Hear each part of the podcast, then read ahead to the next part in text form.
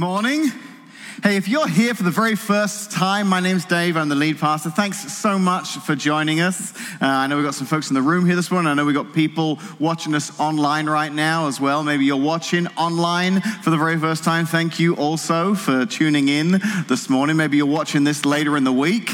And uh, thanks for taking some time during your busy week to make room for God, for church. Uh, I hope you uh, have enjoyed the service so far. I hope the message continues to uh, encourage and uplift you. Um, if you're here in person, if you're watching online, and you're from this area, if you grew up in this area, you will know uh, that you face a very unique challenge. And that is that we live here in Washington, Illinois. And uh, Washington, Illinois, central Illinois, is kind of equidistant between Chicago and St. Louis. You could drive about two and a half hours north, you'd get to Chicago, about two and a half hours south, you'd get to St. Louis. So, what that means is if you grew up around here, at some point in your life, you are faced with that very challenging dilemma that you need to decide which way you're going to go. Am I going to be a Cubs fan or am I going to be a Cardinals fan?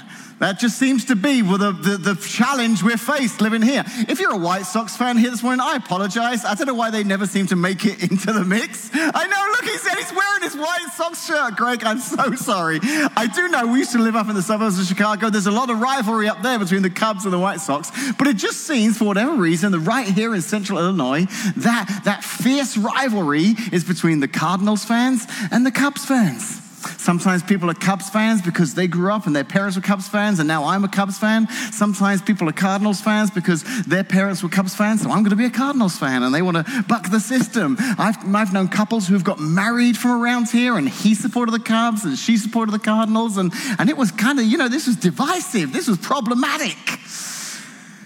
And these aren't the only rivalries that are out there, are we? Are there? And what about Bears, Packers? That's a big rivalry right there, isn't there? Apple, Samsung, Coke, Pepsi. Um, obviously, Pepsi is the correct answer on that one. These are all, no, see, already stirring some things up here. These are, these are all these, these rivalries that exist, aren't there? But you know, the division that these rivalries can cause, they pale into insignificance come election time. Because sadly, now more than ever, it seems that politics can bring the kind of division that can destroy friendships, even families. Which is why I think we as a church, as uncomfortable as this conversation is, we as a church need to talk about this. So, if this is your first time here this morning, thanks so much for coming. I hope you'll come again. I promise you, we will have other series in the future. But I just felt like this was something we needed to talk about as a church right now. I said this last week, I will reiterate it this week. This series is not designed for uh, us as a church to instruct you on how we think you should vote. That's not what we are going to do at all. It's also not a series to talk about how, how great the kingdom of God is, which it is, and how much greater it is than, than man made structures. Therefore, we shouldn't vote. No, we think you should vote. We think it's very important that we do vote. But the truth is that we all have different opinions on, on which way to vote. And right now, the world we live in is getting very divisive and actually very unpleasant in the way it's dealing with all of this. So, there's a couple of questions I want you to think about as we launch into the smallest subject. The first is this How can we make sure that as followers of Christ, if you're here this morning and you're a follower of Jesus, how can we make sure that we're not letting the world influence us? There are things going on right now in the world that, if we're not careful, could creep into the church. And, and I don't want that to happen. In fact, inversely, kind of to, to rephrase that question, how can we as followers of Christ live in such a way that we will influence the world? I actually think God is calling us to, to find a, a way to, to live as followers of Jesus in this politically divisive time that can be actually um, a light in darkness. We can show how to live as followers of Christ, love one another, and it can be a, a message that communicates the world we live in. But to be able to do that, we're going to have to ask ourselves are we willing to put our faith filters ahead of our political filters? Are we willing to put our faith filters ahead of our political filters? Because since the time of Jesus, people have always been trying to, to fit Jesus into their worldviews.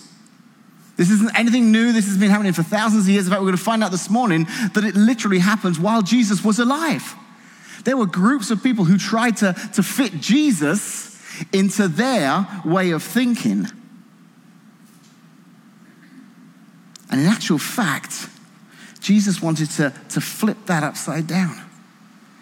Jesus wants us to embrace his way of thinking in all we do.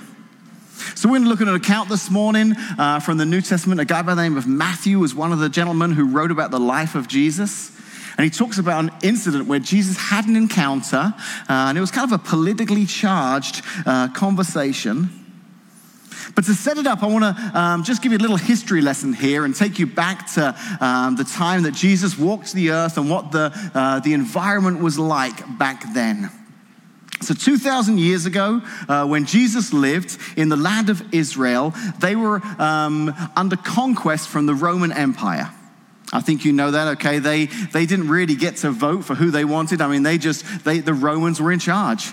Whoever was in charge of that area, whoever Rome decided was in charge of that area, that was who was in charge.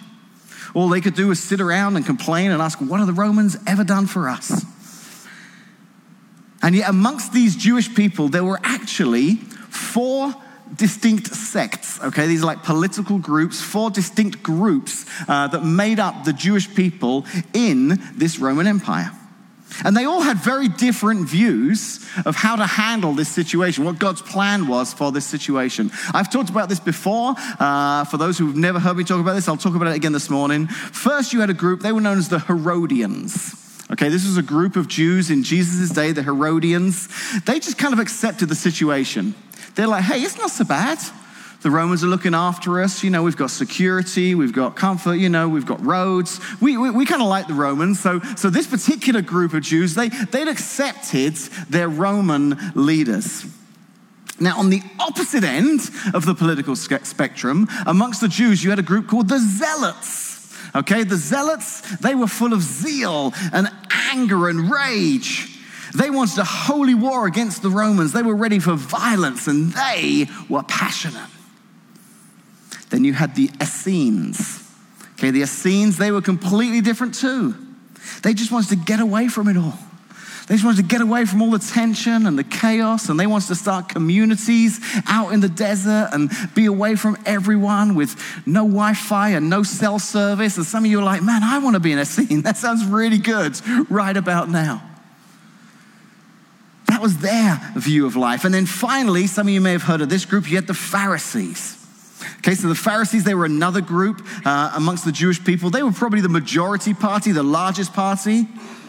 And the Pharisees, they just figured that if we can be good enough, if we can follow God's laws um, to the right amount, if we can really do everything that God tells us to do, then He will come and rescue us. He will deliver us. He's got this plan to overthrow the Romans and set us free. But in order for that to happen, we're going to have to be the best Pharisees we can possibly be. So even in Jesus' day, you had these opposing political views amongst the Jewish people. And as Jesus began to grow in, in popularity and fame, some of these groups, they started to speculate as to who Jesus was with. I bet he's one of us. Oh, I've been watching Jesus. I can tell he's one of us. I wonder if the Pharisees looked on and thought, man, he's like a rabbi, a teacher. He's definitely a Pharisee. I love Jesus. He must be a Pharisee. But the zealots, they're like, did you hear? Jesus was in the temple the other day. He threw over the tables. That's the kind of thing a zealot does. Get him a sword. He's one of us. Then the Essenes, maybe they were saying, Jesus, I heard that before he even started his ministry, he went off for 40 days alone in the desert just to pray and to fast. He's definitely an Essene.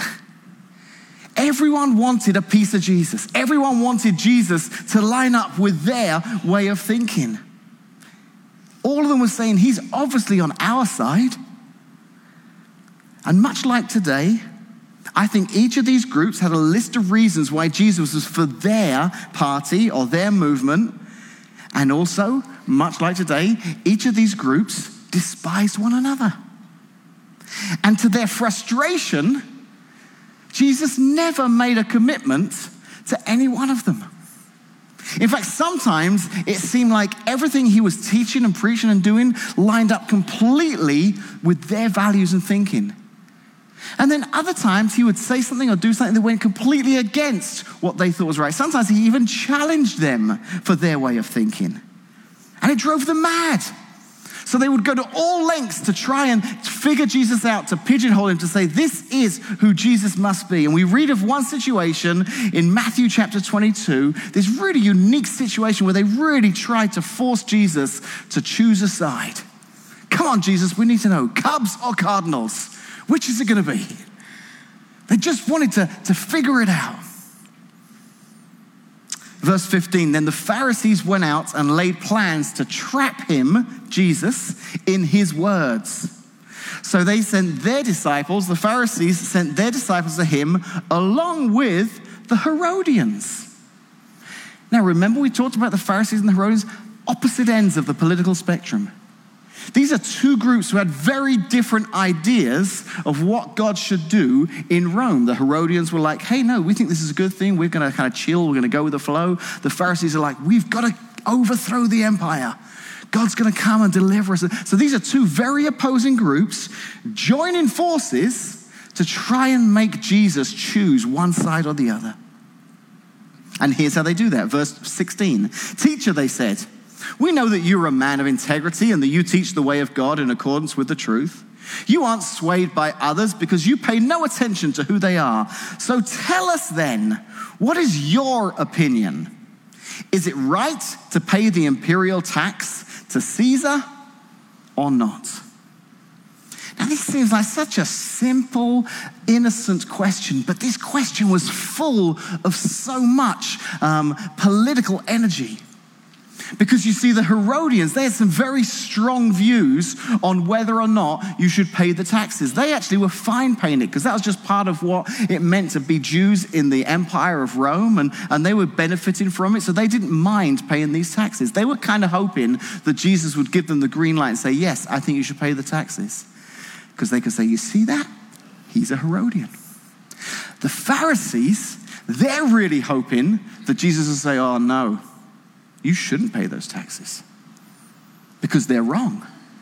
We're under um, persecution here. We should rebel. We shouldn't pay those taxes. And here's the tax it was about a day's wage for the lowest class of worker. So it wasn't even really a significant amount of money. But the tax, it was called the head tax. And basically, everyone who had a head had to pay it. That's how they determined who paid these taxes. You're a family of five, five of you have to pay the taxes. So people didn't like this tax because it wasn't based on your um, status or how much money you had. It was like no one had a choice, everyone had to pay this tax. Very controversial. So there they've got Jesus pinned in a corner, and whatever answer he gives, one of those groups is going to leave happy saying, See, I told you he was on our side. And the other group's going to go, There, I knew he was on their side. They wanted to know whose side Jesus was on. So listen to how Jesus responds. Jesus, knowing their evil intent, said, You hypocrites, why are you trying to trap me? Hey, show me the coin used for paying the tax. So they brought him a denarius, a Roman coin, and he asked them, Whose image is this and whose inscription? Oh, Caesar's, they replied. Then he said to them, So give back to Caesar what is Caesar's, and to God what is God's. When they heard this, they were amazed, so they left him and went away. Because in that really simple answer, using a Roman coin, he said, You see your responsibility to give to Caesar what is Caesar. And all the Herodians are saying, Amen. He said, You know what? It's also your responsibility to give to God what is God's. And all the Pharisees are saying, Amen. But wait a minute. You can't have both. Because we think it should be just one. And, and the other's like, well, we think it should be just this. And Jesus says, hey, he's far bigger than that. And in that moment, they both left because they were really hoping that they could narrow Jesus down to, to one idea or another. Which is why it's so foolish 2,000 years later to continue to try and do what they did back then, and that is to, to force Jesus to take a side. And here's why. As a famous author and pastor, Tony Evans, once said, he said, Jesus didn't come to take sides, he came to take over. Jesus didn't come to take sides, he came to take over. He came to introduce the kingdom of God, a kingdom that is always at some level, in some detail, in some way, at odds with the political parties of this world.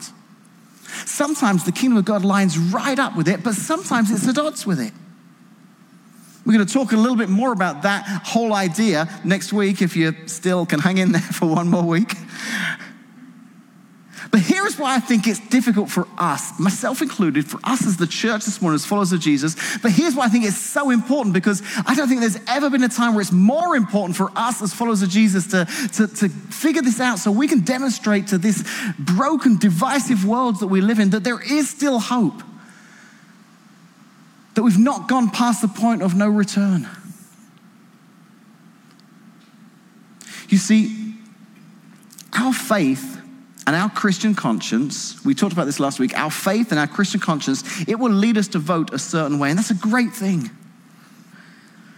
But what we tend to do then, as human beings, is we then look at our brothers and sisters in Christ who think differently and who vote differently, and we find ourselves asking, I can't understand why, as a Christian, that person would vote for that party. I can't understand as a Christian why that person would vote for that person. And in saying something like that, that actually reveals more about us than it does them. Because if we're in a place of saying, I can't understand why another Christian would think that way, behave that way, do that, vote that way, then that's on us. If we can't understand, it's because we've not really tried to figure out why they think that way if we can't understand, what are we doing to try and understand? You think, I think as followers of Jesus, we can lead the way in this. I don't think it's easy, but I think we can lead the way in this. And out of our Christ mandated desire to be united and not divided as a church, we can make a decision to listen, to learn, and to love to listen, to learn, to love. This is going to sound really simple, and it is in concept, but actually living it out is a challenge for all of us. So, what do I mean by this? Well, what does it mean to listen? To listen to one another, to listen to, to folks that think differently for us. I think it's pausing to recognize and admit that if we want to move forward, if we want to step towards unity instead of political division and diversity, we have to be ready to admit that political views and values, like all views and values, Cubs, Cardinals, Pepsi, Coke, they're all shaped by a variety of things, aren't they? In fact, some of those things that shape our views and our values and even our political values, we didn't even have control over. Where we live, how we were raised, where we were educated, if we were educated, what we've been told, what we've seen, what we've experienced, what we've seen others experience. And you can be a follower of Jesus this morning, and if you were raised in this area or you were raised in this area, your faith may lead you to think differently. Because it's not that one's right, one's wrong, it's just that there's different perspectives, different values, different uh, areas in which you've grown up and your faith leads you to see things differently. And that's why, as us, for us as followers of Jesus, it's really important to listen to people who don't experience the world the way we experience it. And I'll be honest with you, it's getting harder and harder to do that. Because sadly, I think uh, society and social media is, is changing the story a little bit, so it's easier for us to just listen to people who think like us. We can actually exist in a world where the only people we hear are people who, who say the same things and, and think the same things as us. And it's difficult, but maybe we need to try and to listen at least to what other people have to say. And if we're going to listen, we also need to be willing to learn. And again, this is difficult, but I think as followers of Jesus this morning, we can do this to see what it is to be a student and not just a critic. You see, I think if we're willing to learn, I'm learning this in my own life. If we're willing to learn, you may learn that the thing your faith and upbringing drives you to be passionate about is different than the thing your brother or sister in Christ is also passionate about. But it turns out they're just as passionate about that as you are about the, the, the idea that you're passionate about. And you may discover as you listen and learn that, that what they're passionate about is also close to the heart of Jesus. Just like what you're passionate about is close to the heart of Jesus. And that's why I think we as the church can present such an amazing vision of what humanity could be. That we are a group of people who are different but unified, passionate about different things, but all those things that are close to the heart of Jesus. So some folks are passionate about this, others are passionate about this. Working together to do in this world what politics may never be able to do, but we, as the church of Jesus Christ, can do. That's why it's good to listen and why it's good to learn. But the challenge is, if we're honest with ourselves, is well, what if I listen and I learn? Do I have to change my mind? Do I have to agree with that person? What if I listen and learn and I still don't agree with that person? I think that's okay. I think that's okay as long as, as followers of Jesus, we stay committed to what we talked about last week, and that is being able to disagree politically, but still love unconditionally. And we can only do that if, after listening and learning, we introduce love. That's what we have as followers of Jesus. That's what we can introduce in this time for the world to see. Because love means you can disagree politically and still love unconditionally. I want to challenge you let's never burn a relational bridge over a political view. Let's never burn a relational bridge over a political view, especially if that person is somebody who worships Jesus the same way you worship Jesus, the same loves Jesus the same way you love Jesus. I was saddened recently to see a uh, person post on Facebook. They said, If you vote for this person, then please unfriend me now. And as I read it, I just thought, you know, that's the complete opposite of who Jesus has called us to be. In fact, that's, I think, what's existing in the world outside of the church. And they're looking for a different way to, to exist, to live our lives. Can I remind you this morning that the person beside you is more precious to God than your potentially flawed view? However strong you are about your view, your beliefs, that person beside you is more precious to God than any of your views. Paul tells us that while we were yet sinners, Christ died for us. That's all of mankind, that's everyone. That's the people who vote the same way as you and the people who vote differently than you. Christ died for all of them. How dare you or I burn a relational bridge with anyone for whom Christ died? Because that's what's going on right now outside of the church. And yeah, I, honestly, there's a lot of stuff I'd love to teach and preach on right now, some really good stuff.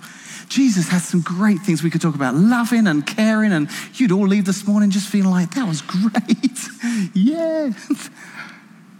It's difficult to talk about this, but it's, it's something that's affecting all of us, isn't it? It's playing into our lives. And as followers of Jesus, not only do I, want to, do I not want to be influenced by the division and the anger and the bitterness and the rage that's out there.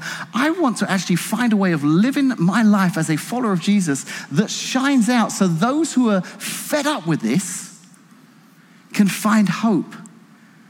Maybe there is a way that humankind can agree to disagree, can listen, can learn, can love can disagree politically, but can love unconditionally, can choose to pray for unity. And I think we can do that if we'll set our hearts and our minds to it. And you're going to find out more how we can do that next week if you come back for the final part of Talking Points. Let's pray. Father, thank you, Jesus, that this just happens so often, Lord. We talk about something that's happened in 2020. We talk about the fact that the world is a place of division and this is happening and that's happening. It's such a, you know, I can't remember it ever being like this. I can't. But in actual fact, we look at a story 2,000 years ago where two groups of opposing ideologies came together to try and trap Jesus into choosing one side over the other. And in that moment, Jesus, you demonstrated that you weren't here to choose sides. You don't want to take sides, you want to take control. You have a, a kingdom that you are building.